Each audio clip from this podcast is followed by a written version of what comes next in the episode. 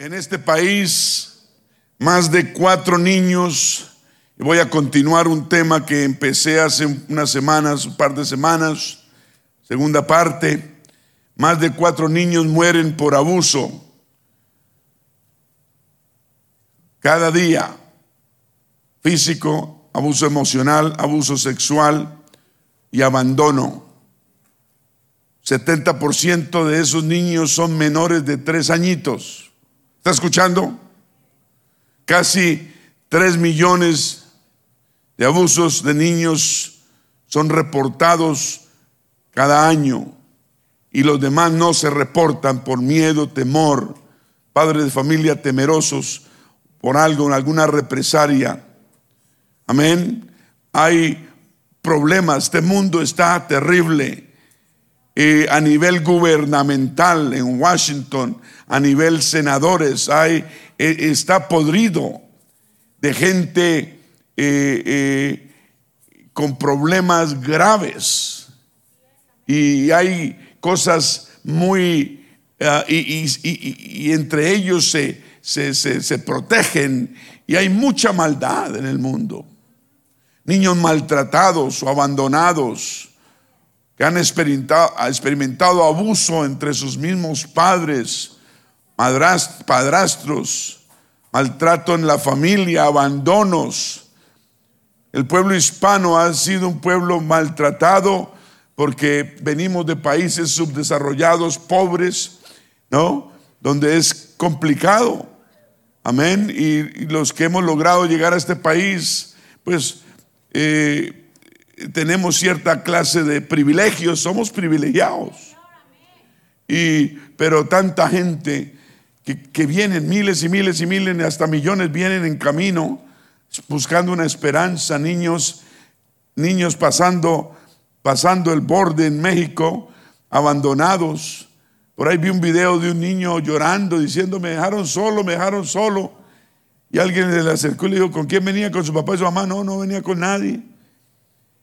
Y de eso hay tristes historias graves, niños, padres desesperados que no pueden hacer nada y les toca hacer lo que tal vez nos tocó hacer a nosotros. Que no hay nada malo de hacer eso, pero al menos tal vez nosotros pudimos venirnos tal vez más grandecitos y por nuestra propia voluntad, pero hay niños que no es su voluntad. Tenemos que y hay, mucha, mucha violencia, mucho abuso. Ah, estar hablando de mucho eh, ah, eh, violaciones ahorita en estos momentos en México, el borde pues con Texas y con los demás estados. Ah, todo, ese abuso, todos esos golpes, todo ese maltrato, son niños que son propensos a tener cuando crezcan problemas graves físicos, problemas mentales, problemas emocionales. Y nosotros tal vez somos productos de, de familias desfuncionales. Y yo soy producto de una familia desfuncional. Y no hay que darnos vergüenza por ello. Es más, hay que mirar qué pasó, qué sucedió, qué repercusiones yo tengo y yo no puedo y voy a parar esa maldición en el nombre de Jesús y no la voy a seguir transmitiendo. Y que uno aquí se acabó y vamos a romper toda maldición que venga del pasado. Y solamente el Señor en nuestra vida, solamente su Espíritu nos ayuda, solamente su sangre y su salvación nos puede, puede romper esas, esas, esas, esas cadenas la unción de Dios. Amén. Eh, hay que romperlas y, por eso estamos, una de las causas de que estamos en el camino del Señor, hay que romper esas cadenas. Si nos alcanzó a nosotros a tocar esa desfuncionalidad en el hogar donde crecimos, ¿no? Por irresponsabilidad de uno u otro, vamos, sí, hay, es evidente, tal vez tenemos secuelas y consecuencias, porque el pecado siempre trae consecuencias. Dicen que la violencia doméstica en los países hispanos es mucho más alta que, en el, que otros países. Venimos algunos vienen de hogares buenos, totalmente excelentes, gloria a Dios por eso. También hogares llenos de violencia y abuso. No todos son así. Eh, eh, pudo haber abuso y tal vez pudo haber vacío. El vacío es tan grave como el abuso. Cuando hay un padre que, que, es irresponsable y suficientemente egoísta para no ver de sus hijos, eso marca a cualquier persona. De por vida. Tal vez no la ve mientras está en la adolescencia, pero después va a resurgir y tenemos ciertos comportamientos que no, no desconocemos y no entendemos, pero hay secuelas.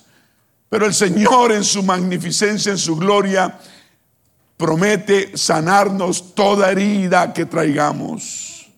está escuchando? Todo eso lo marca uno de por vida y muchas veces este comportamiento abusivo tiende a que nosotros que traemos ese ADN, traemos, hemos visto, tendamos, tender, tender a repetirlo en nuestros propios hogares, pero eso no va a pasar. Dije, eso no va a pasar. Nosotros tenemos una nueva vida, un nuevo hogar. El Señor rige nuestros corazones, en nuestros hogares. Eso no va a pasar no va a suceder. Todas esas experiencias malas tal vez nos han vuelto algo duros de corazón ah, de ver tanta injusticia que hemos visto en nuestras propias casas y nos ha marcado profundamente. No hemos podido tal vez perdonar. Todos digan perdonar. Todos digan perdonar. Perdonar es la palabra más importante en toda la Biblia. De eso se trata la sangre, de eso se trata el Calvario y de eso se trata la salvación. De esa palabra que dice, que, se dice ¿cómo? Es la palabra clave aquí. Sin el perdón no hay nada. Tal vez no hemos logrado completamente perdonar a esas personas o a esa persona que nos causó daño. Tal vez sucedió hace mucho tiempo, pero sin embargo traemos lo traemos metido en el corazón, lo queremos callar, lo queremos tapar, queremos mirar por otro lado, pero sabemos en el fondo que está ahí. Traemos tal vez ese dolor reprimido que se ha convertido como en una amargura secreta. Todos digan amargura secreta que nos está causando tal vez mucho daño. Y también estamos dañando sin querer a los demás. Amén. Pero el perdón es el que el único. Ahorita está de moda la vacuna. Estamos preguntando, ¿me vacuno? ¿Sí me vacuno? ¿No me vacuno? ¿Va a doler? ¿No va a doler? Pero la única vacuna contra esto es el perdón. ¿Me está escuchando? ¿Me está escuchando? Gloria a Dios.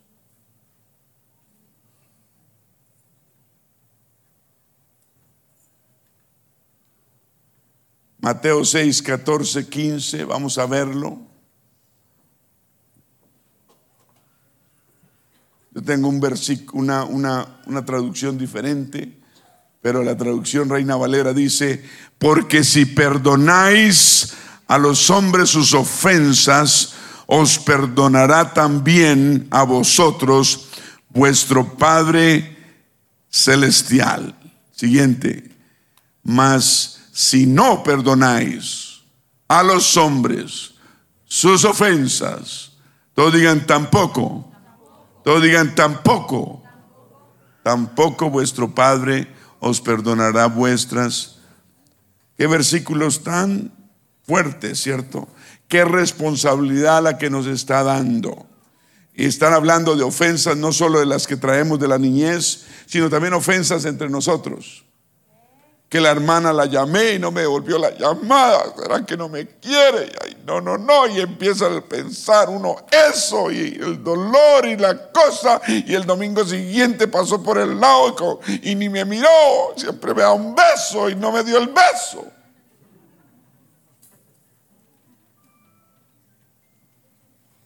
Oh, aleluya. Acabo de acordar de una cosa. que no lo traje. Son los tornillos de la hermana. y está aquí. Yo se los llevo de alguna forma. Gracias, Señor. No podemos, el perdón se trata de todo campo.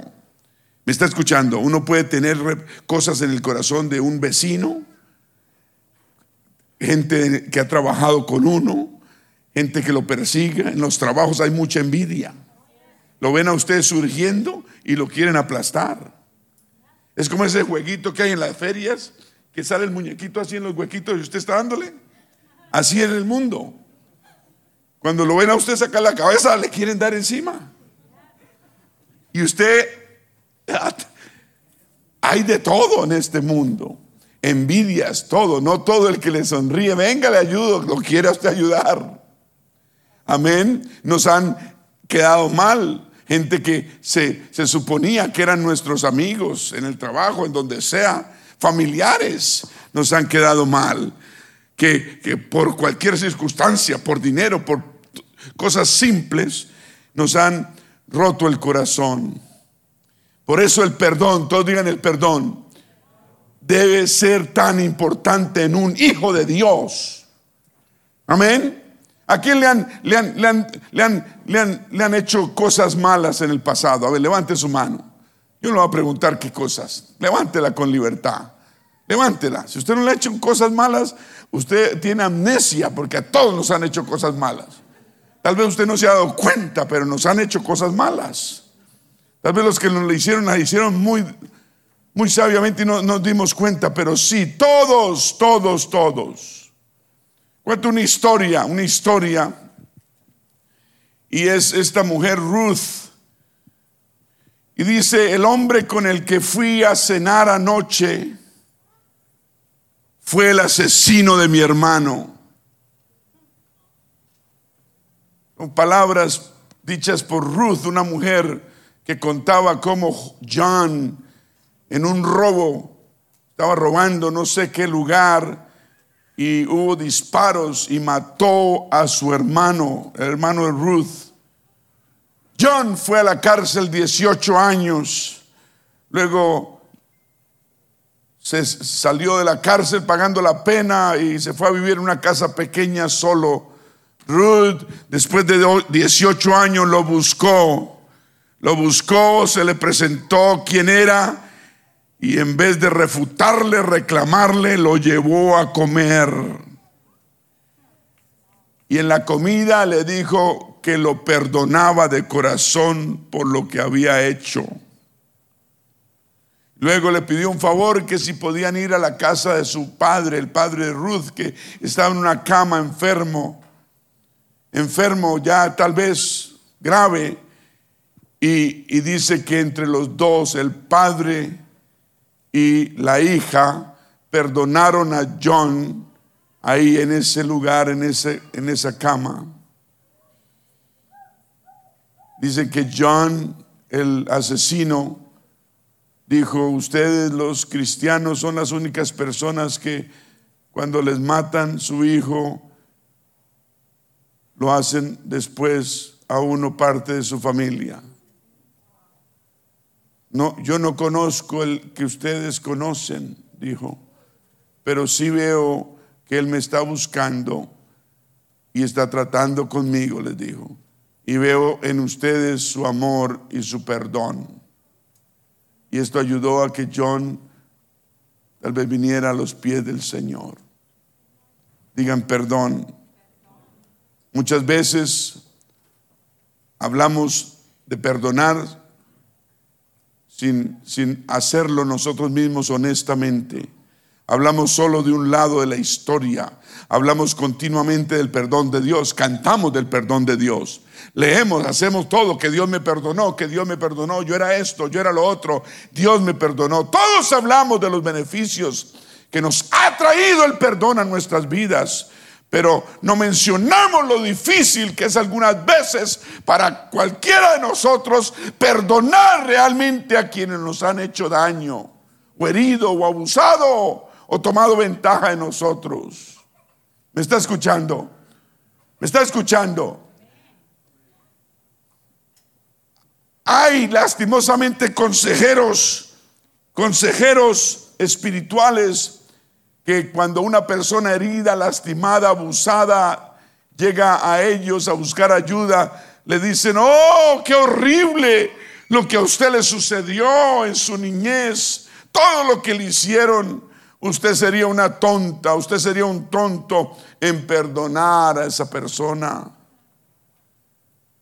Esto ningún consejero o ningún pastor debería decirle a nadie nunca.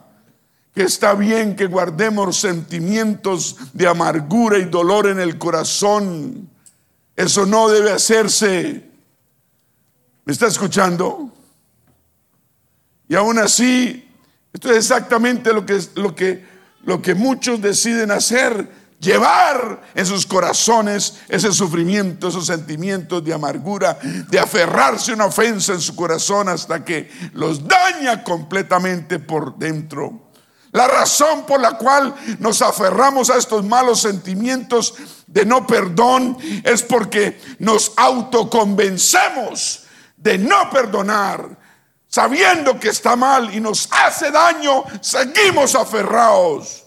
Lo callamos no le decimos a nadie lo que estamos viviendo. Fingimos reír y sonreír, pero tenemos por dentro un problema grave. Y concluimos nosotros mismos diciéndonos a, nosotros mismos, ah, eso yo no puedo perdonar, yo no puedo perdonar. No, yo no puedo, aunque trate, no puedo perdonar. Sí puedes perdonar.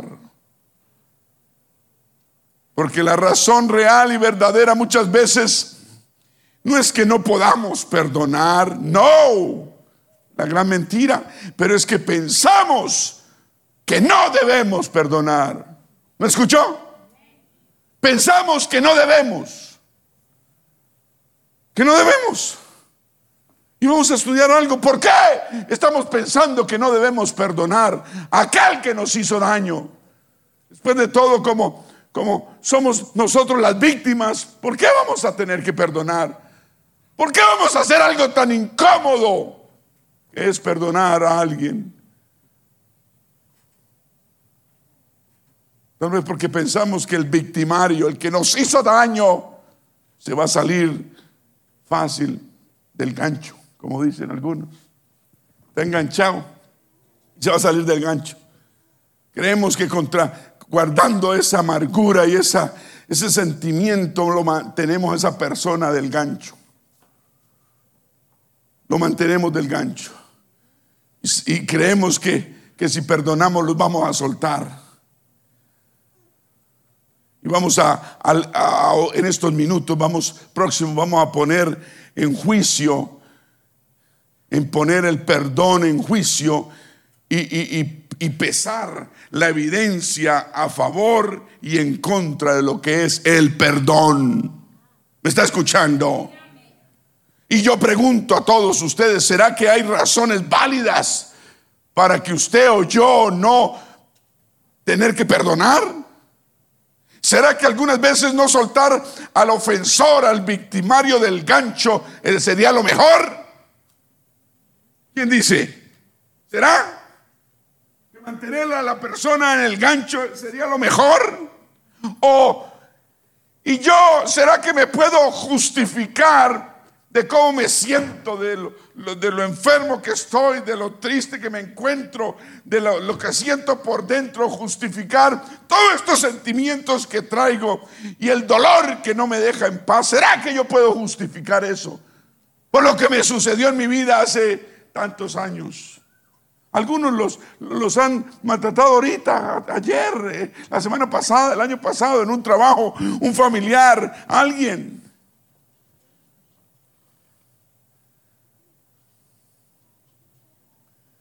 Hay cuatro razones del por qué que dice la gente, es un razonamiento humano. ¿Está escuchando?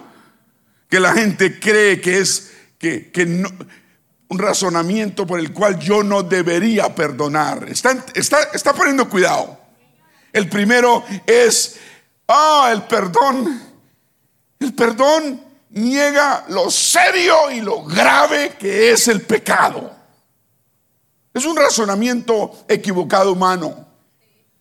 El perdón no niega lo graves. Si yo perdono, estoy diciendo que no fue grave lo que me hicieron. Mucha gente cree que el perdonar están negando lo serio de lo que le hicieron. Que están es diciendo que el mal que esa persona le hizo no importa. Eso es mentira.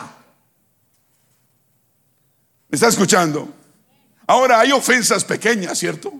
Como si la hermana usted no la llama el domingo que le prometió o el lunes y, o no la saludó o no sé qué o algo pasó. Eso son pequeñeces. Yo no estoy hablando de esas tonterías. Porque si usted pega a esas niñadas, va a sufrir mucho en la vida. Hay cosas pequeñas que usted lo pasa y usted perdona. ¿Me está escuchando? Deberíamos olvidarnos de todo eso. Ay, que se le olvidó mi cumpleaños y siempre me llama. Que la llamé, le dejé mensaje y no me devolvió la llamada. La Biblia dice lo mismo. Proverbios 17, 14 dice, vamos a verlo, el que comienza la discordia es como quien suelta las aguas está escuchando? Deja pues la contienda antes que se enrede. Entonces, las cosas pequeñas, no estoy hablando de cosas pequeñas, estoy hablando de cosas profundas. Las pequeñitas, usted necesita perdonar, punto y manada. ¿Me está escuchando? Proverbios 19, 11, a ver, pongámoslo arriba, ¿qué dice? Dice, la cordura del hombre detiene su furor, la cordura, ser no desenfrenado, ser dueño de sí mismo. Y dice, y su honra es pasar por alto la ofensa. ¿Cuántos dicen amén? Aquí Salomón no está diciendo que es, que es sabio no hacer caso, que no es sabio hacer un caso federal, hacer una tormenta en un vaso de agua de toda cosita que nos pasa en la vida. Esto no quiere decir que Tampoco que toda herida que nos hagan no duele. ¿Sí o no duele? Depende de qué tan sensible es uno. Por pequeña que sea, duele. ¿Quién se ha cortado los dedos con papel? Duele, ¿cierto? Entre más chiquita la herida, más arde. Entonces, ¿qué acerca de las ofensas graves, mayores? ¿No deberían ser ignoradas? ¿O sí deberían ser ignoradas también esas ofensas? ¿Ustedes qué opinan? Señoras y señores del jurado, ¿ustedes qué opinan? ¿Será que debemos tratar todas las ofensas pequeñas, grandes y medianas de la misma forma? ¿Ah? No. Las pequeñas son cortaditas de papel. Las grandes hay que mirarlas con otra, de otra forma. Bueno, en, sí, sí, la respuesta es correcta, pero bueno, hay que aclarar. Algo tan serio como abuso sexual en la infancia no se puede comparar con un comentario sarcástico que alguien nos haga hoy en día. ¿Me está escuchando? Dios, ¿cómo Dios podría hacer que, que tratáramos las dos cosas, cosas pequeñitas, como algo tan grave y de igual manera? No, Señor. No, ¿cómo Dios? Hay dos verdades, hay dos verdades que quiero que pongan atención. Perdonar no hace trivial o no vuelve sin importancia nuestro dolor. ¿Me está escuchando? Cuando uno perdona, no está diciendo que el dolor que uno ha sentido y siente, no está diciendo que, es, que no es importante. ¿Me está escuchando? Nuestro dolor es importante, es real, el daño fue real y hubo consecuencias.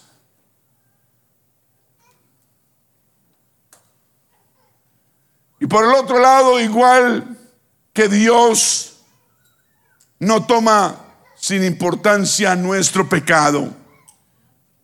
Dios no toma sin importancia el pecado. El pecado es grave cualquier clase de pecado. Y uno cuando perdona no es que está diciendo, ah, lo que me hicieron es sin importancia. Es más, usted está diciendo, tiene mucha importancia. Por eso yo decido perdonar. Algunas personas piensan que cuando Dios perdona nuestros pecados, Él los pasa por alto. Pero eso no es lo que la Biblia enseña, ¿cierto? Él dice que Él escoge olvidar. Escoge olvidar. Él no se le puede, Él no puede, Él no tiene amnesia, como usted y yo. Bueno, yo más que usted, tal vez.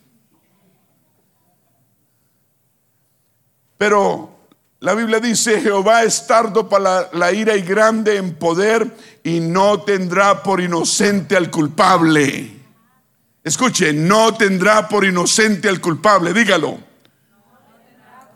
Usted que tiene algo en su corazón contra alguien que no ha logrado perdonar totalmente, escuche que Jehová es tardo para la ira, pero llega la ira y grande en poder, ¿cierto? y no tendrá por inocente al culpable. El culpable no se va a salir del gancho porque usted lo, lo, lo perdona. ¿Me está escuchando? Lo que hay que entender es que la misericordia de Dios no puede invalidar, anular su santidad. Amén. No puede anular su santidad. Dios es un Dios santo. Y por lo tanto su misericordia es, pero exige responsabilidad. Dios no declara casualmente así por hacer lo que el pecador es de pronto justo. Y sus ofensas serias, grandes, no tienen consecuencia alguna. Toda ofensa contra Dios tiene consecuencia. Todo pecado tiene consecuencia. Nuestras ofensas y pecados merecían que la muerte, pago. ¿Sí o no? Una deuda. Y esto es muy importante que lo entiendan. Por eso se, necesitó la agonía de nuestro Señor Jesucristo en la cruz del Calvario. Porque nuestras ofensas y pecados merecían, demandaban pago. El pecado demanda pago porque hay una deuda. Y si un Dios tan perfecto, tan bueno, tan grande, encuentra imposible pasar por alto el pecado en contra de Él, ¿cómo cree usted que Él iba a esperar que nosotros, nosotros, pasásemos por alto el daño, las heridas, el pecado que otros nos han hecho? ¿Está entendiendo? ¿Cómo Él va a pensar eso? No podemos pasar por alto las heridas que nos han hecho. Esto es importante, escuche. Todo pecado crea siempre una obligación. No lo olvide nunca. Todo pecado crea una obligación. Y alguien debe pagar por eso, delante de Dios. ¿Cuántos dicen amén? Por supuesto, a menos que haya un arrepentimiento genuino, ¿cierto? Si el yo perdonar va simplemente a tapar, a tapar, a tapar, por encima todos los daños que me han hecho a mí, entonces yo me pregunto, humanamente, humanamente, ¿por qué debería yo perdonar, cierto? Si va simplemente a tapar por encimita el perdón. ¿Será que yo no debería perdonar? ¿Será que usted no debería perdonar? ¿O debería perdonar? Señoras y señores, ¿ustedes no son acaso el, el, el, ¿cómo se dice? El jurado. Hay cuatro razonamientos humanos, diga humanos que la, gente, uno de humano, uno se crea en la cabeza de, de no, el por qué no perdonar. Número uno, el perdón niega lo serio que es el pecado. Que lo que me sucedió a mí, lo que me hicieron no es grave, no fue terrible. Sí es terrible. Usted cuando perdona no, no está negando lo serio que es el pecado hicieron contra usted. ¿Está entendiendo? Son razonamientos humanos que no debemos tener en la mente. Número dos, el perdonar. Pensamos y deducimos humanamente que el perdonar, que el perdonar suelta a la persona y la deja libre fácilmente.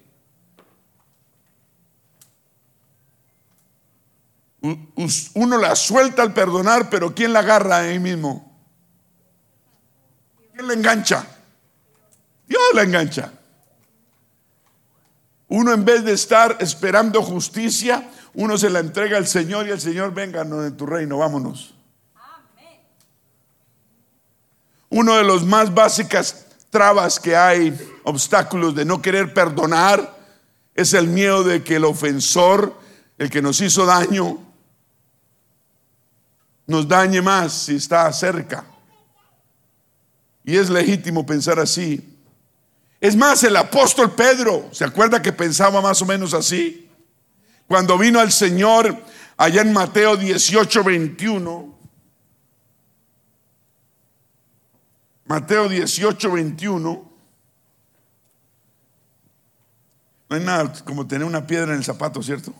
Este estaba afuera, menos mal. Mateo 18, 21 dice, y entonces se le acercó Pedro y le dijo, Señor, ¿cuántas veces perdonaré a mi hermano que peque contra mí? ¿Hasta siete? Está muy espiritual, acaba de salir de la iglesia, Pedrito. Porque en esa época, eh, dice que los rabinos enseñaban en esa época que se, había, que se debía perdonar hasta tres veces. Él lo duplicó y le subió una más, siete. Y además el número siete es como bonito, ¿no? Entonces le dijo, ¿hasta cuántas veces? Hasta siete. Y usted antes de criticar a Pedrito por no saber que no hay límites en el perdonar, preguntémonos a nosotros mismos, ¿cuántas veces estoy yo dispuesto a perdonar a la misma persona que me haga la misma ofensa seria. ¿Alguien hay aquí? ¿Alguien valiente? No dice que hay muchos acá. ¿Dónde están los valientes? Hace un rato pregunté por los valientes.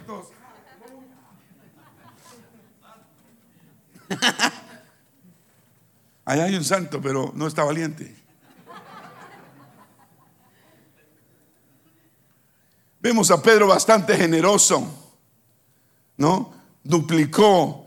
Pedro duplicó el número y él pensaba como usted y yo pensamos que debe haber un límite. La pregunta de Pedro es, ¿hay un límite, cierto, Señor? ¿Serán siete el límite? ¿Será siete? Para prevenir que la gente tome ventaja de uno. Fíjese el razonamiento humano, humano. Si el perdón es solo ir a soltar a la persona la responsabilidad de lo malo que me hizo, que salga libre, tal vez a pecar otra vez. Entonces yo no debería perdonar a esa persona. ¿Será que está bien eso? ¿O debería perdonarla? Son razones humanas. Primero dijimos, el perdón niega lo serio que es el pecado. El perdón no niega lo serio que es el pecado. Segundo, el perdonar suelta a la persona y la deja libre muy fácil. No, Señor.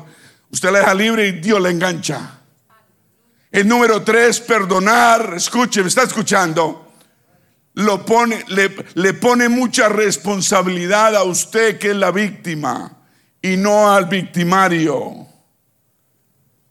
Uno piensa eso. Humanamente pedirle a la víctima que se olvide de su dolor, pedirle a la víctima que niegue su deseo, que se haga justicia, es ponerle responsabilidad mucha a la víctima que tal vez no le corresponde. Es culpar a la víctima en lugar de culpar al victimario. Sería como usted llegar a una cena donde hubo un accidente y usted encuentra un herido, un cuerpo herido, está muy herido, casi muerto, y del carro inocente, ¿no? Este estaba en el semáforo y, no, y, estaba en verde y pasó, y el otro se comió el semáforo y atropelló a este que está casi muerto. Y llega usted y usted llega donde la persona casi muerta y la deja ahí sola, herida. Que se cure sus propias heridas. E ir ante el otro carro, que fue el que golpeó y que y el culpable y decirle, "No se preocupe. El Señor te ama. Todo está bien. ¿Tu carro anda? Sí, pues cógelo y vete. ¿Será que eso está bien? Gracias a Dios que Dios no nos deja por ahí tirados, heridos, para que nosotros mismos sanemos nuestras heridas. Gracias a Él que Él viene y nos sana el corazón, nos perdona los pecados y nos, y nos, y nos recibe como Padre Celestial que Él es. Vamos a darle un aplauso al Señor.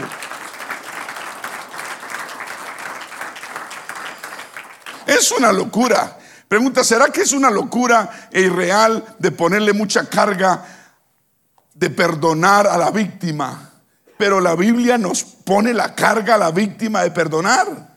¿O no? Dios no dice eso. Que debemos perdonar. También será lógico esperar que la víctima se cure sola de sus heridas. Pues parece que no es lógico, pero a veces nos quedamos solos curando nuestras heridas, especialmente cuando no buscamos a Dios. Si usted tiene heridas, no trate que esas heridas se le curen solas, se le sanen solo. Busca el Señor, Él va a sanarle esas heridas. Él va a sanar y a cicatrizar hasta que esas heridas ya no existan.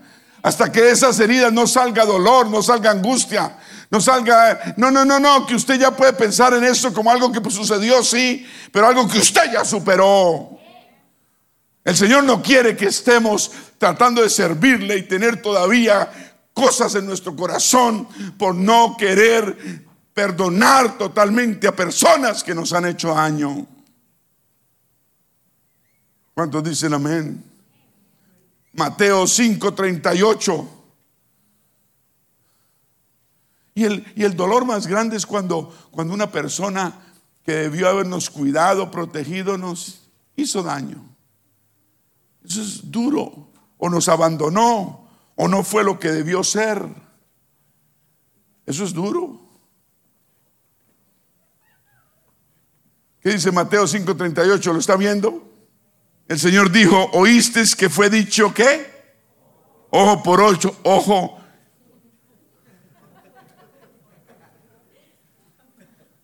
A veces me sale lo que no debe. Ojo por ojo y diente por diente. Antes de que yo viniera a la iglesia, así era. Usted me saca un ojo, yo le saco dos. Pero el Señor dijo, pero yo os digo, no resistáis al que es malo antes a cualquiera que te hiera en la mejilla derecha, vuélvele también la otra. Y al que quiera ponerte pleito y quitarte la túnica, déjala también, la capa también, déle la túnica y capa. Y a cualquiera que te obligue a llevar carga por una milla, ve con él dos. Si ve, Dios pone unos, unos estándares de comportamiento altos altos. Ya no es diente por diente ni ojo por ojo. La palabra de Dios no nos exime a nosotros y nos libra de tareas que debemos hacer, tal vez porque son injustas. Hay muchas cosas que debemos tal vez enfrentar injustas, pero debemos enfrentarlas. Como el perdonar a un victimario es una cosa difícil, pero es algo necesario. Y es algo necesario. Tal vez fue un vecino, un familiar, un hermano, un, un ex, un ex. Tal vez fue un compañero de trabajo, fue un gran amigo, fue esto, fue lo otro, y te quedó mal.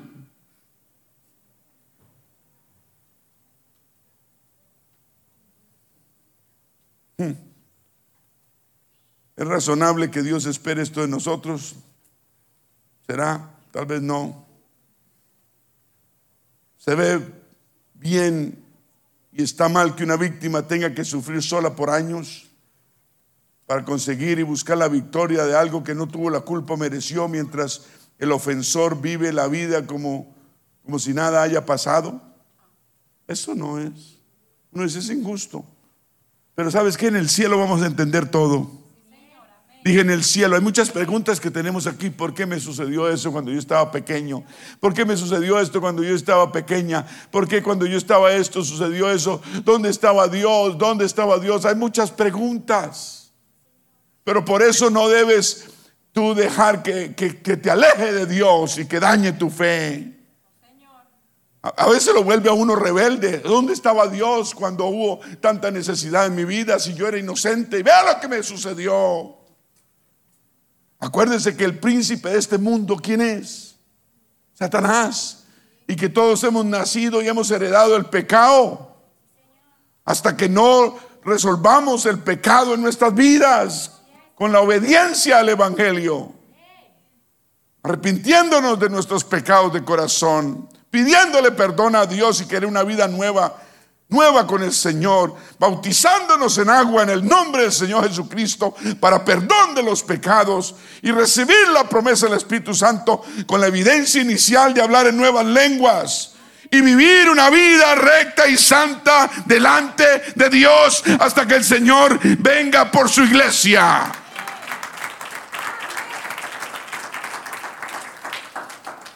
Entonces concluimos razonalmente y humanamente, si el perdón va a poner tanta carga sobre mis hombros, yo que soy inocente, entonces yo no debería perdonar. ¿O sí debería? Estamos hablando de razones humanas del por qué yo no debería perdonar. Y todo eso es válido. ¿Quién se está identificando con esas cosas? ¿Alguien se está identificando? Una mano levantada, dos. ¿Quién tres? ¿Alguien se está identificando? ¿Alguien? Sí, esto nos identifica a todos. Porque son razonamientos que todos tenemos nosotros somos humanos. ¿Algún marciano en la casa? No, menos mal. Entonces, número uno, el pecado, pensamos que el pecado niega lo serio que, el perdón niega lo serio que es el pecado, mentira. Segundo, el perdonar suelta a la persona y la deja fácil, libremente fácil, mentira. Tercero, perdonar le pone muchas responsabilidades a la víctima. Sí, pero es necesario que la víctima sea libre. Pero eso no nos puede dejar y robar el privilegio de perdonar. Y número cuatro, decimos, es que perdonar es injusto. ¿Cuántos han dicho eso? De los que le han hecho alguna burrada y, la palabra te pide que perdones, tú dices, no, eso es injusto. El otro es el que tiene que venir a arrodillarse y besarme los pies. Cuando yo lo vea bien humillado, entonces le digo, está bien, te perdono, no lo hagas más. Eso nunca va eso pasará en las películas. Yo no sé cuáles, pero tal vez. Perdonar es injusto, decimos, cuando vemos lo malo que alguien, lo malo hecho a alguien, instintivamente sabemos que es injusto porque no hubo castigo. Aparentemente no, pero Dios no es deudor de nadie. Dije, Dios no es deudor de nadie. ¿O crees que Dios no vio el pecado que te hicieron? Claro que lo vio. O se da cuenta o se dio cuenta. Y si perdonar es esencialmente justo, concluimos humanamente, entonces yo no debería por qué perdonar. ¿O si debería? Claro que deberíamos. Ahora, Debemos saber la definición de lo que es verdaderamente el perdón. ¿Cierto? ¿Qué es lo que yo le voy a dar a ese sinvergüenza? A esa persona que me hizo tanto daño. ¿Qué es lo que yo le voy a dar? Pues vamos a aprender. ¿Está listo? Porque todas esas objeciones que leímos salen de no entender el concepto de lo que es realmente perdonar. Pero vamos a, vamos a saber Vamos primero a ver lo que sí es el perdón. ¿Está conmigo? Lo que sí es el perdón. El perdón no es negar la realidad de tu dolor. No. El perdón no es soltar al victimario del gancho y dejarlo libre, no. El, perdón no es culparlo a usted también como víctima, no, no, no, esa no es la causa ni es el motivo. Y el perdón no es injusto. Parece injusto, pero no es injusto. Dios no puede hacer algo injusto. ¿O, no? Dios no puede hacer nada injusto. Romanos 9, 14, ¿qué dice? ¿O qué? ¿Qué pues diremos? ¿Qué pues diremos? ¿Que hay injusticia en Dios? En ninguna manera. Entonces, si perdón no es ninguno de todo lo que hemos mencionado, entonces, ¿qué es perdón? Dice que la palabra perdón, diga perdón, viene del griego que quiere decir libre de un tipo de obligación. Usted hace libre a alguien de, un, de una obligación que tiene. Lo hace, libre, libre con usted, de una obligación con usted. Eso no lo desengancha del gancho de Dios. Y el griego, esa palabra perdón significa, da la idea de aliviar a alguien de alguna también deuda económica. Increíble, ¿no? Por eso el Señor, el Señor dijo una parábola que nos enseña mucho. Y allá en Lucas 7:41 dice, él dijo, enseñando, un acreedor tenía dos, ¿qué? Deudores. El uno le debía 500 denarios, digamos, medio millón de dólares. Y el otro 50 denarios. Y no teniendo ellos con qué pagar, perdonó a ambos. Digan ustedes, preguntó, ¿cuál de ellos dos amará más? ¿Cuál? El que se le perdonó más, dijeron ellos. Amén. Y yo te pregunto a ti, ¿cuánto Dios te ha perdonado a ti? ¿Medio millón de denarios, de dólares, de pesos, de cuánto? ¿Qué tan agradecido estás tú? ¿Qué tan vivente está tu percepción del perdón de Dios en tu vida? Qué importante es eso. Que usted se sienta libre del pecado que usted tenía. Muy importante. Si usted está ahí sentado y usted dice, uy, yo tengo esto, uy, eh", usted necesita, you want to get rid of it. Usted tiene que deshacerse de eso. Y usted sabe cómo en el cuento. ¿O no? ¿Cómo uno se deshace del pecado? Entonces, ¿quién más está? ¿Quién está agradecido? Pues el que le, perdonó medio millón de, de, dólares o lo que sea. Sí, porque al que mucho le es perdonado, mucho agradece, ¿no? Entonces todos deberíamos estar con gozo, ¿cierto? No unos más saltando que otros. El que salta más es que le han perdonado más y el otro está así. No, yo no era tan malo como usted, por eso estoy aquí. Todos somos pecadores y hemos estado faltos. Y el Señor en su misericordia se acordó de nosotros. Amén al que le debían.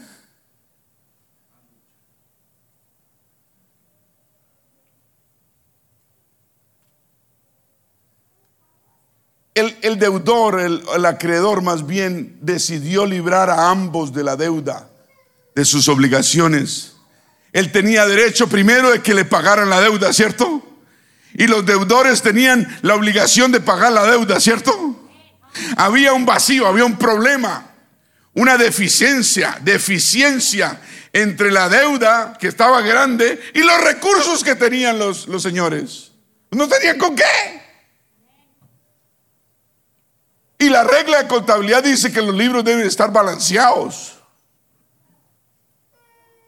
Y lo que más malentendemos acerca de perdonar es mi, mirar para otro lado la transgresión del victimario. No podemos mirar por otro lado lo que nos hicieron. Debemos verlo de frente. Si sí sucedió. Pero eso no me va a dañar más. Diga, eso no me va a dañar más. Dije, eso está bajo la sangre. He decidido perdonar. El amor de Dios fluye en mi corazón. Ya no fluye amargura, fluye el amor de Dios. El perdón que recibí yo de Dios es mucho más grande.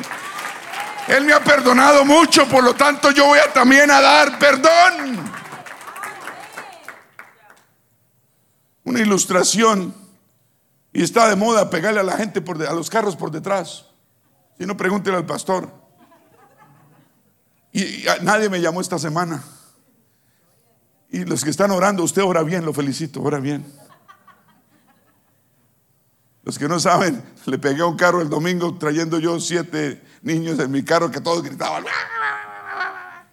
Y yo era, ¿no? Me volteé en el momento equivocado y este frenó y y yo estaba lejos. Y yo frené. Pero analizando yo, y me fui, después me fui para la casa con la van y me fui frenando de aquí para allá. Yo dije, yo es que no sé frenar o qué me pasa. ¿Qué me pasa? Llevo manejando desde los 16, 17 años. ¿Qué me pasa? Ya tengo 35. ¿Qué me pasa? Y, me, me, cogía a frenar, entonces aceleraba la camioneta. No tanto, ¿no? Pero la levantaba a 45 y le pegaba la estocada, ¿no? Le clavaba el freno. Y me di cuenta que estaba frenando con el pie en el medio del pedal. Y la camioneta hacía. Y yo dije, ¿y qué pasó esta mañana? ¿Qué pasó esta mañana? ¿Por qué no respondiste igual? Y yo regañaba esa camioneta, la regañaba. Menos mal está viejita, tiene 20 años conmigo. La compré en el 2000 y todavía tienes, ya tiene 260 mil millas. Y todavía lleva y trae. Óigame, me di cuenta que estaba frenando con la puntica. Entonces el acelerador, ¿cierto? Y voy a frenar y hago así al Y también me di cuenta, y le dije a mi esposa, que yo no tuve tiempo de mirar por el retro para ver si había un carro atrás y tenía en mente en mi subconsciente a los niños. Y esos niños chiquiticos, flaquitos, cuatro tenían la parte de atrás, dos aquí y uno adelante. Yo decía, salen volando, ¿cierto? Entonces yo frené, frené, frené, frené y no alcancé. Y gracias al final, pues le di un besito, digan de amor.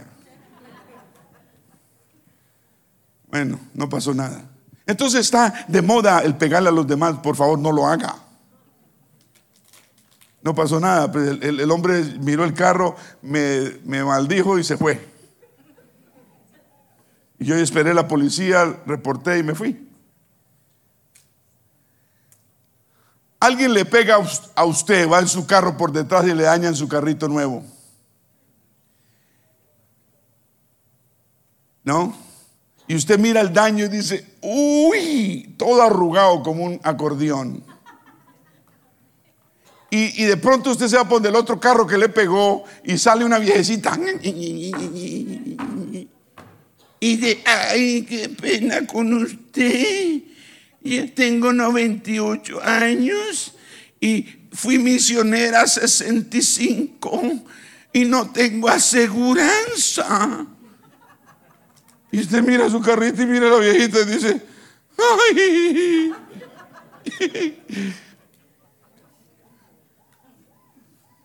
Entonces usted dice, tranquila, mi, señora linda, no, no se preocupe, eso no llamemos a la policía. Su carrito no le pasó nada, yo pago el mío, hasta luego. Y usted se va para la casa. Y después el lunes lo lleva al taller y le miran el daño, 5.500 dólares. Y a usted le dan el papel y mira, ¿quién va a pagar el daño? Pues usted. Usted dejó al otro conductor que se soltara del gancho. La, ofensa creó una que obligación que debe ser pagada. Como cuando nosotros pecamos contra Dios. Tantos años de desobediencia, de rebeldía, que hicimos cosas terribles. Debíamos pagar nosotros por ello. ¿Sí o yo? Y el Señor en su misericordia, vea, nos perdonó la deuda. Alabado sea su nombre.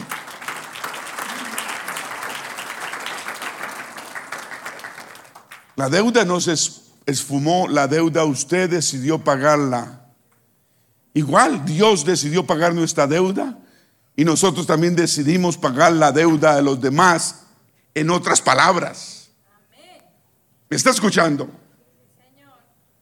Esta es la evidencia del perdón. Primero que aprendamos que lo malo sucedió, reconocemos que hay una obligación de pago y nosotros decidimos, digan, yo decido, diga otra vez, yo decido soltar al ofensor de esa obligación y yo seguir mi vida adelante en el nombre de Jesús y confiar en el Señor.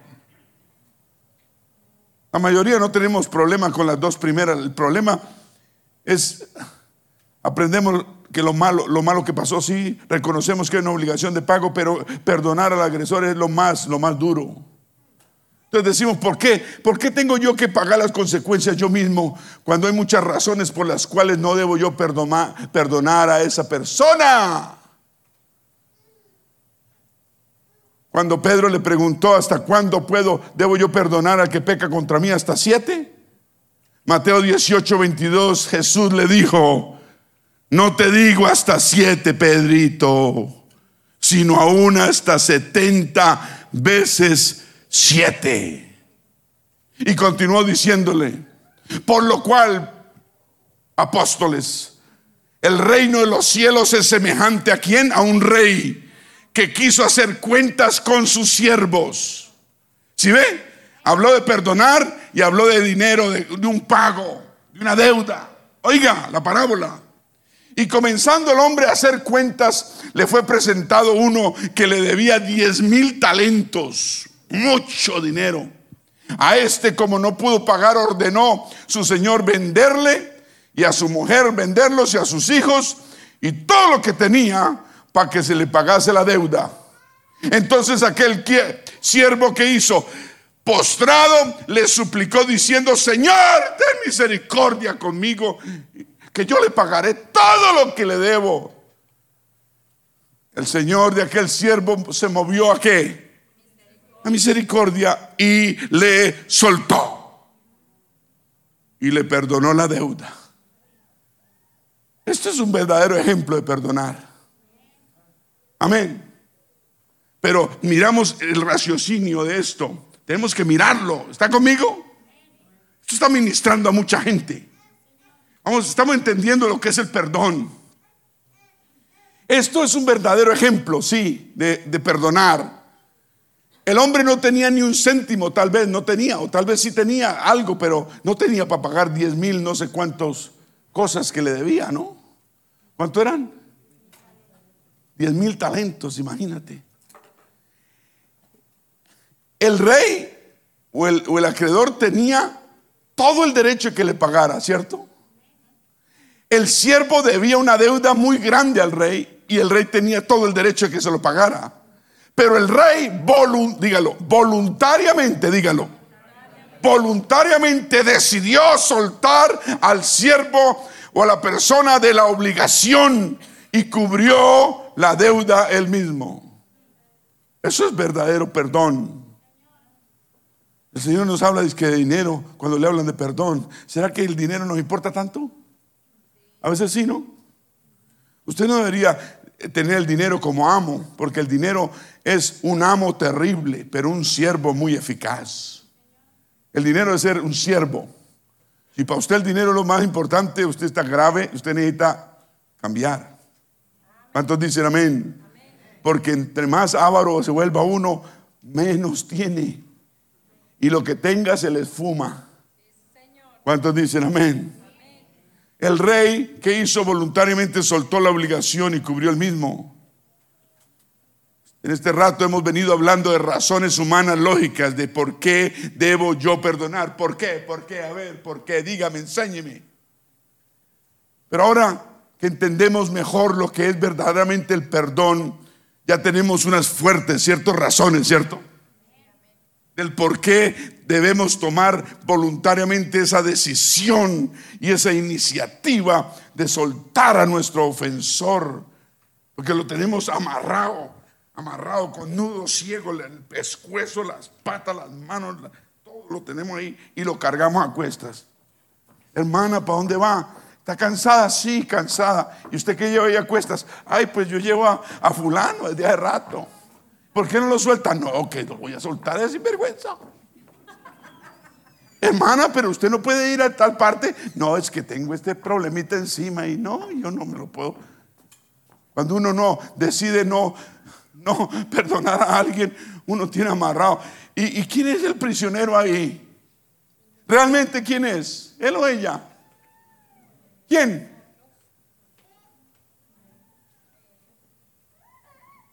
Él debería ser prisionero, pero ella resultó siendo prisionera de su propia negativa a, perdonar.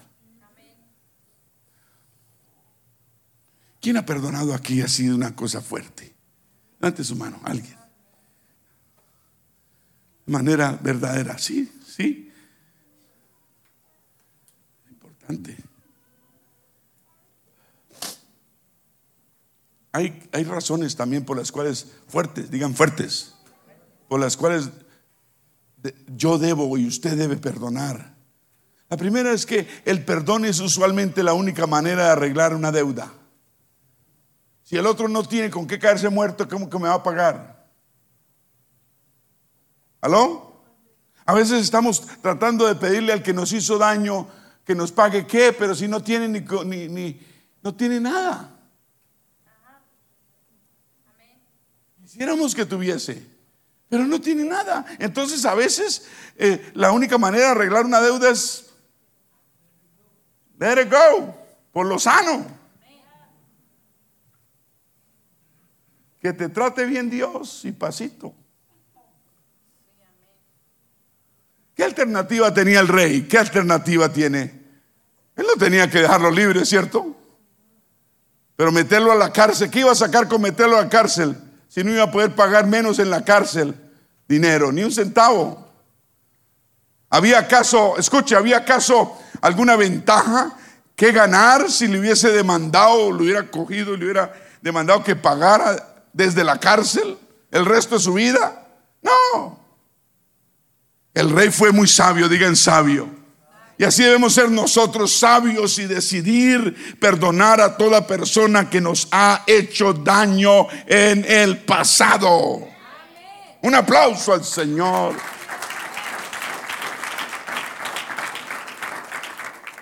Muchas personas luchan en dar perdón.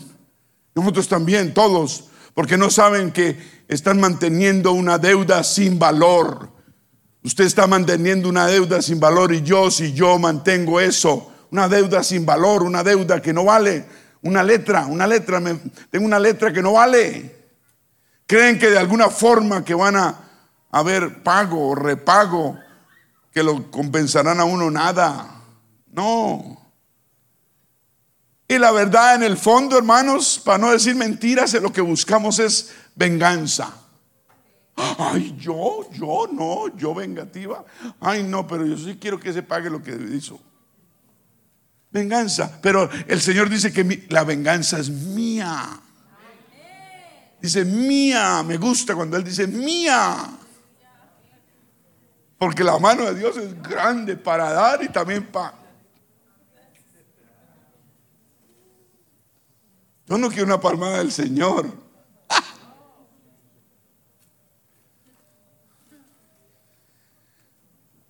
Pero la verdad también es que los pecadores no tienen los recursos para pagar sus ofensas. Nosotros tampoco teníamos recursos, ¿se acuerdan?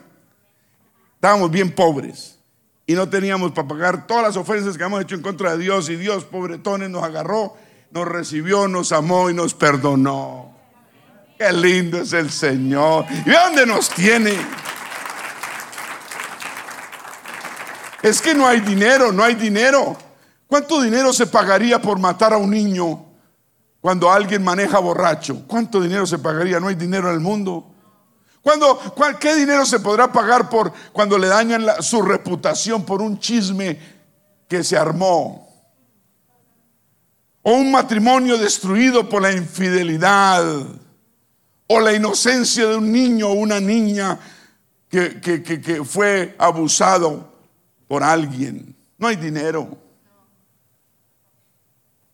Entonces, ojo por ojo no se puede, ni diente por diente tampoco. Mahatma Gandhi dijo, si es, si es ojo por ojo y diente por diente, a lo último ambas personas van a terminar ciegos y desmueletados. Van a tener que, tomar puro, café con leche. ¿Me está escuchando? No podemos, no podemos, diente con diente, diente por diente. Gloria a Dios. Número dos. Número dos, el perdón nos libra de continuar nuestra vida con la cara arriba, con altivez, con gozo, con paz. Cuando uno perdona, uy, uno levanta la cabeza, uno ya no la cuelga, uno no está mirando el piso, uno mira el cielo, hay esperanza en el corazón, hay un Dios que está aplaudiéndolo a uno con sus ángeles diciéndole, bien hecho hijo, bien hecha hija, eso es lo que esperaba de ti.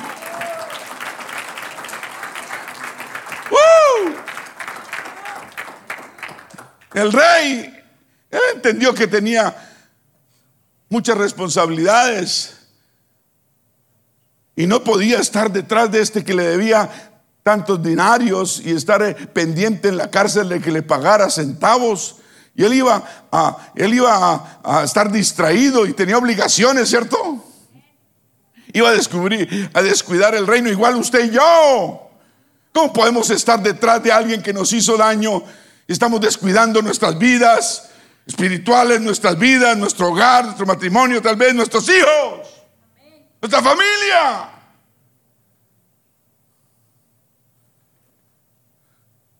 Muchos tenemos o vamos a tener situaciones en que nos preocupamos más de la obligación de pago de alguien de la que el otro de la que el otro tiene. A veces la otra persona ni se da cuenta, ni sabe, ni se acuerda, vive en otro mundo y uno sigue amarrado a ese fantasma. Hoy es el día de romper toda atadura con fantasmas que estamos cargando a cuestas en el nombre de Jesús. Y, y lo estamos haciendo y lo vamos a hacer a través del perdón. Lo que pasa es que cuando usted está cargando a alguien a cuestas, usted es un rehén. Usted es el que está en la cárcel y usted tiene la llave en el, bolsillo y la llave se llama perdón, donde usted abre la puerta y sale. Y una de las grandes, escuche, está entendiendo, una de las grandes razones por las cuales debemos perdonar toda ofensa, no es lo que el perdón hace por ellos o por la persona, sino lo que hace por nosotros. Y pensar en el daño que nos está haciendo. ¿Cuántos dicen gloria a Dios? Soltar. ¿Quién, quién, quién, quién le tiene miedo a las culebras? Culebras cascabeles. Uy, dicen que son terribles. Hay otra que llama, bueno, después les cuento. Oiga, oiga, una culebra, una culebra cascabel soltar una culebra cascabel que se le envuelve a uno como se le envolvió a, Pablo, venenosa y mortal, soltarla, botarla.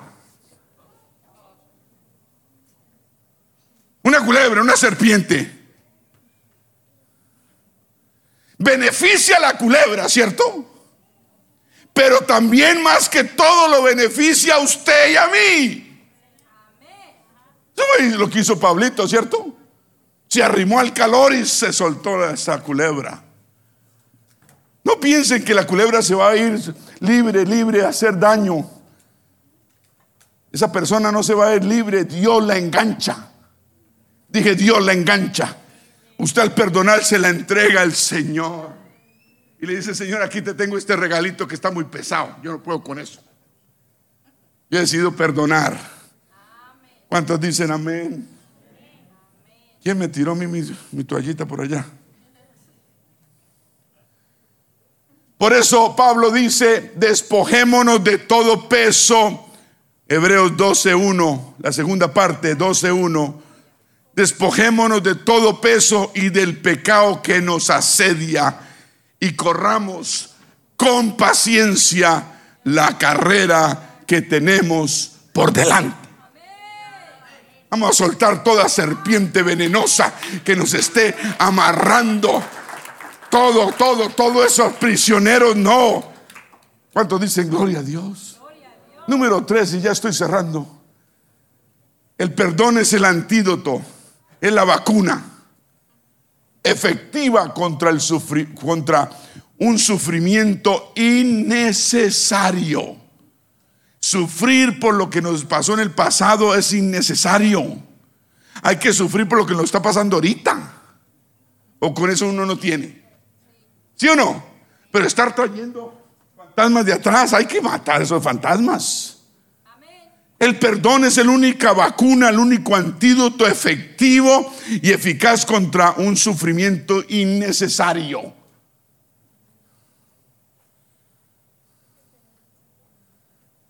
¿Puede usted creer el gozo, la alegría que tuvo ese siervo? ¿Se acuerda el siervo? Cuando salió del palacio del rey y cuando el rey le perdonó semejante deuda millonaria, ¿se acuerda? Ese salió saltando. Yo hubiera salido saltando. Uy, me salió esa deuda. Pero de pronto el diablo se le metió en la mente porque dicen que salió de ahí y luego, luego encontró a alguien. Dice, pero saliendo, Mateo 18, 28, pero saliendo el siervo, aquel siervo, halló uno de sus consiervos que le debía 100 denarios, 100 dolaritos, 100, digamos. Y dice que lo haciendo de él, o sea, agarrándolo del pescuezo. ¿Sabes cuál es el pescuezo? Ok le ahogaba, lo estaba matando. Págame los 100 dólares que te me debes sin vergüenza. Págame lo que me... Ahí no dice eso. Entonces su consiervo se botó a sus pies y le rogaba, le decía, ten paciencia conmigo, yo te pagaré todos los 100 dólares hasta el último centavo. Dice, mas él no quiso, sino fue y le lo llevó a la policía, lo entregó en la cárcel para que pagase la deuda en la cárcel. Y sus consiervos que estaban pasando por ahí, los chismosos, les dio tristeza ver eso. Y fueron y le dijeron a su señor todo lo que había visto. Entonces el señor fue y llamó al siervito, que le, le perdonaron los millones. Y le dijo, siervo malvado, toda aquella deuda que te perdoné, te la perdoné porque me rogaste. ¿No debías tú también tener misericordia de tu consiervo? Como yo tuve misericordia de ti. ¿Será que debemos tener misericordia con los demás como Dios ha tenido misericordia con nosotros? Alguien nos hace algo y ya armamos una una tormenta de un vaso de agua. Tenemos que tener misericordia. A veces tendemos a, perdonar a los de que nos perdonen todo lo que hagamos, pero uno no perdona nada. Si no las queremos ganar todas.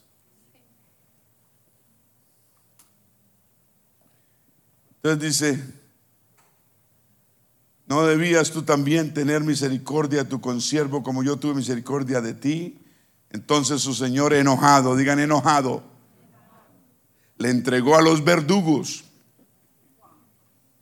hasta que pagase todo lo que le debía. Entonces fue de vida, de por vida lo metieron a la cárcel porque no iba a poder pagar. Dijo, dice el Señor, el 35 dice, así también mi Padre Celestial hará con vosotros si no perdonáis de todo corazón a cada uno, a su hermano, sus ofensas. Oh, esa sí no les gustó, ¿no? Vuelvo y se la repito. Así también mi Padre Celestial, dice el Señor, hará con vosotros si no perdonáis de todo corazón cada uno a su hermano sus ofensas. No podemos estar cargando por ahí cosas en el corazón. Porque mira lo que nos va a pasar. Eso es lo que Dios hará con nosotros y nos negamos a perdonar. Entramos a una cámara privada de tortura. Nos, nos autosentenciamos a una vida de dolor innecesario. El perdón es más fácil. No te aferres a eso. Decide perdonar. Este hombre, John MacArthur, dijo, no perdonar es un tóxico. Envenena la mente, envenena el corazón y lo llena de amargura.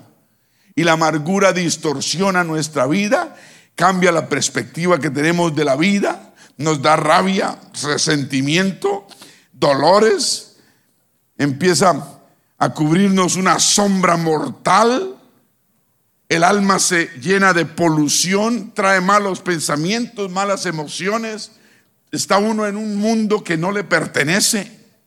Un hijo de Dios no puede andar en eso. ¿Me está escuchando? Porque el perdón libera. El perdón liberta. El perdón le da a uno la sensación de estar libre y no atado a nadie. Gracias a Dios por un aplauso al Señor.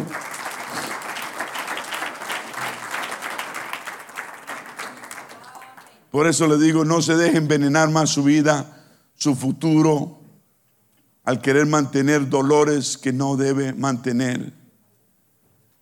Hebreos 12:15 lo conocemos bien, Hebreos 12:15.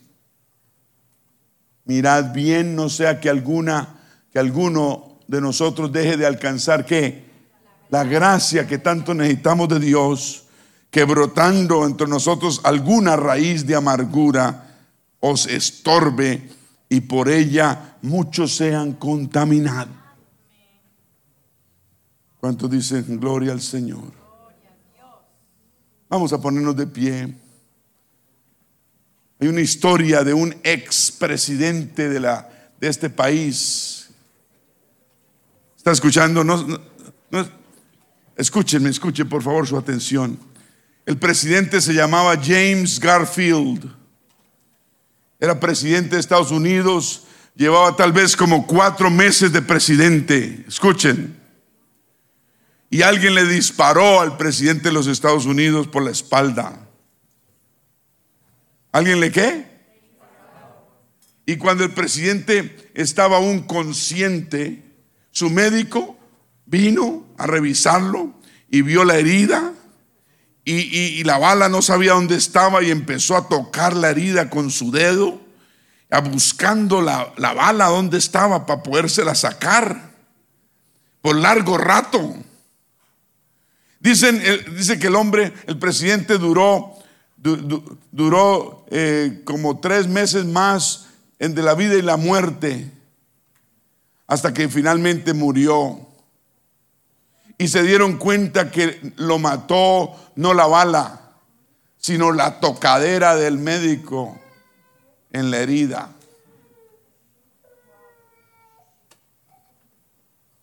Cuando uno sigue tocando la herida que tiene, esa tocadera, las heridas hay que sanarlas. Eso es lo que nos está matando, nos va a matar. ¿Me está escuchando?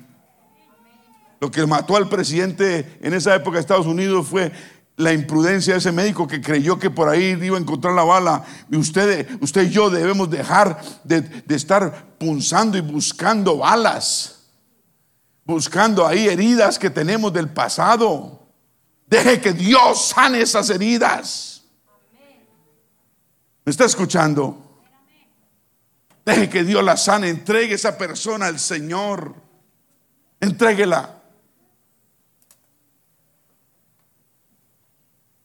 Muchos tenemos, tuvimos problemas, tuvimos padres, algunos no tuvieron padres, otros los tuvimos pero ausentes. Tal vez es mejor que no, no esté el padre a que que, esté vivo y nunca esté.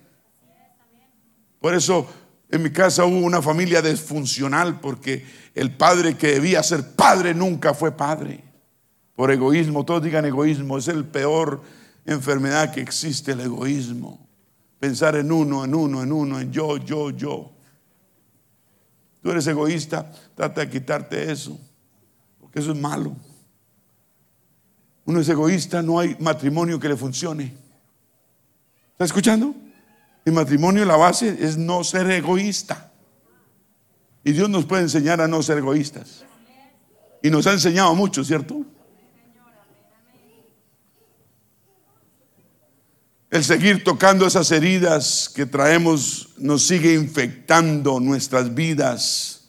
Y no solo las nuestras, sino nuestra propia familia se está infectando. No más tocadera de heridas. En el nombre de Jesús les prohíbo a que esté juzgando lo que no debe juzgar, a estar buscando lo que no debe buscar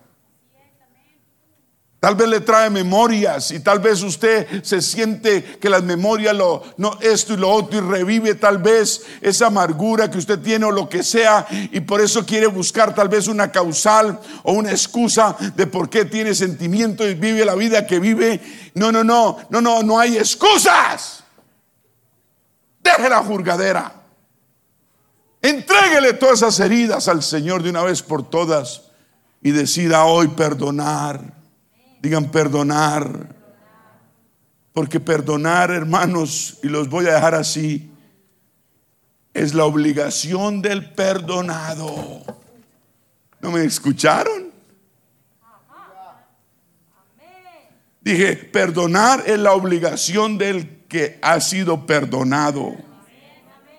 Hay una conexión bíblica entre recibir y dar perdón. Usted recibe, usted debe dar perdón. Usted recibió perdón, usted debe dar perdón. El Señor nos enseña en su parábola que nuestro propio pecado contra Dios ha producido una obligación que no podíamos nunca pagar, pero el Señor nos perdonó. Nos perdonó. El Señor nos enseña de forma directa de la relación de nosotros con los demás que nos hayan dañado. Tenemos todo el derecho de reclamar lo que se nos debe, pero también tenemos una obligación divina más alta de soltarlos de esa soga de la deuda. Amén. Considerando que nosotros hemos sido perdonados mucho. Mucho. ¿Usted no cree que fue perdonado mucho? Entonces, perdone la obligación de todo perdonado. ¿Me está escuchando? Tenemos suficientes y grandes razones por las cuales debemos perdonar. Amén. Perdonar es amar más la misericordia que la venganza. Dios va a ser el que te vengue. Él lo va a hacer. Él lo va a hacer. Y Él sí sabe hacer las cosas. Nosotros, mientras tanto, vamos a vivir una vida libre, de libertad, de gozo, de paz.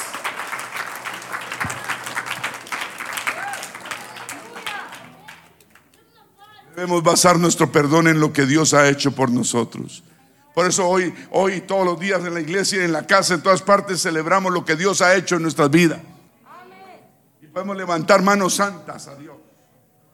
Sin ira ni contienda, ni odios ni amarguras. Vamos a levantar las manos al cielo. Todos. Vamos a levantar todas las manos al cielo, todos. Tiene manos, levántelas.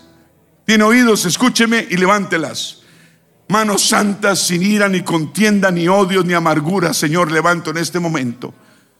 Si hay algo en mi corazón que tal vez no sepa yo, o, si, lo que sea, yo te lo entrego ahora mismo, Señor. Levanto, quiero levantar manos y mantener mis manos en gozo, en paz, sin ira ni contienda en mi corazón. Estoy harto de estar en esta situación de odios y amarguras contra esa persona que me tiene amarrado en una cárcel de rehén. Lo suelto ahora mismo en el nombre de Jesús. Lo suelto ahora mismo en el nombre de Jesús a esa persona o esas personas. Y soy libre de esa atadura. Libre de esa atadura. No más me voy a acordar de eso y cada vez que me acuerde voy a decir, yo lo he perdonado, yo ya perdoné eso, yo ya lo olvidé, eso está bajo la sangre, eso ya no me daña, eso ya no me puede hacer daño, eso se ha acabado. Diga, en el nombre de Jesús perdono a esas personas que me hirieron en la espalda, que me, que me hicieron tanto daño, que, que, yo era inocente y, y se aprovecharon de mí, que me ultrajaron o me maltrataron o me abandonaron. Yo no puedo tener estos sentimientos negativos más en mi corazón. Yo necesito librarme de este peso, este peso. Diga, lo hago ahora mismo en el nombre de Jesús. Te entrego, Señor estos sentimientos, te entrego esas situaciones que me pasaron. Tal vez fue un ex, tal vez fue un, amigo, un hermano, un padre, un vecino, un familiar, un, un amigo, un compañero de trabajo, el que sea. Yo quiero abrir este altar ahora mismo. Vamos a venir a este altar dos minutos mientras ahora cantamos. Hay alguien aquí que está siendo libre, hay alguien aquí que está siendo libre. La palabra de Dios es viva y eficaz, más cortante que espada doble filo que penetra hasta partir el alma y el espíritu. La palabra de Dios te trae sanidad, la palabra de Dios hoy te trae sanidad completa. Oh, la palabra de Dios es sanadora. Ponla por práctica. Tú tienes que aprender a perdonar ya ahora mismo. Hay alguien que quiere venir aquí a este altar a orar por usted. Venga a este altar. Venga a este altar. O si no en su puesto, pero es mejor dar un paso, unos pasos de fe hacia adelante, decir, Señor, públicamente, no importa, yo quiero que quites cualquier amargura que yo tenga. Si tengo alguna, yo quiero que la saques de mi corazón. Yo no quiero vivir una vida de engaño, Señor. Si tengo algo, algo, algo, si todavía tengo algo escondido por ahí que ni sé dónde está y si me está haciendo daño, yo vengo a este altar en este momento. Vengo a este altar en este momento y en el nombre de Jesús. ¿Habrá alguien más? ¿Habrá alguien más? El Señor pregunta, ¿habrá alguien más que quiere ser libre hoy de una atadura? De amargura, de odio. Y catarabocondo, y cataraboco sondo roboyara tori, y cotorri andara boco sanda, y cataraboco sondo roboyara tori andara, y la riandara bocondoro boqui andara boqui andara boyara anda, y sotorra boyara narabocondoro boquia satara, y catarabocoto a la boyara conda, y cosatori andara boyara. Si alguien te hizo daño, suéltalo, suéltalo ahora mismo. Suéltalo. Suelta ese lazo, suelta eso.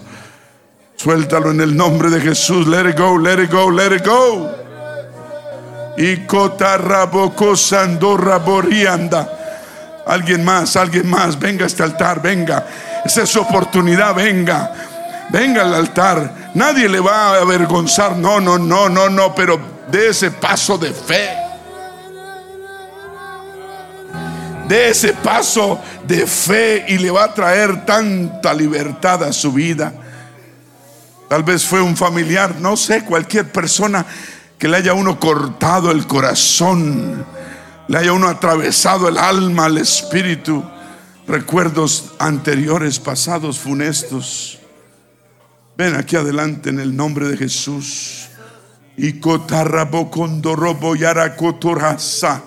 Y la rabocondarabocotoria. Gracias, Señor. Pasen adelante, eso, eso. Gracias, Señor. Levantemos manos al cielo. Hay personas que necesitan oración. Hay una lucha grande, hay una lucha entre esos problemas y la, y, y la carne que no quiere perdonar, pero Dios que nos está llamando a hacerlo. Levantemos las manos en oración, vamos a cantar, hermanos. Vamos a cantar al Señor mientras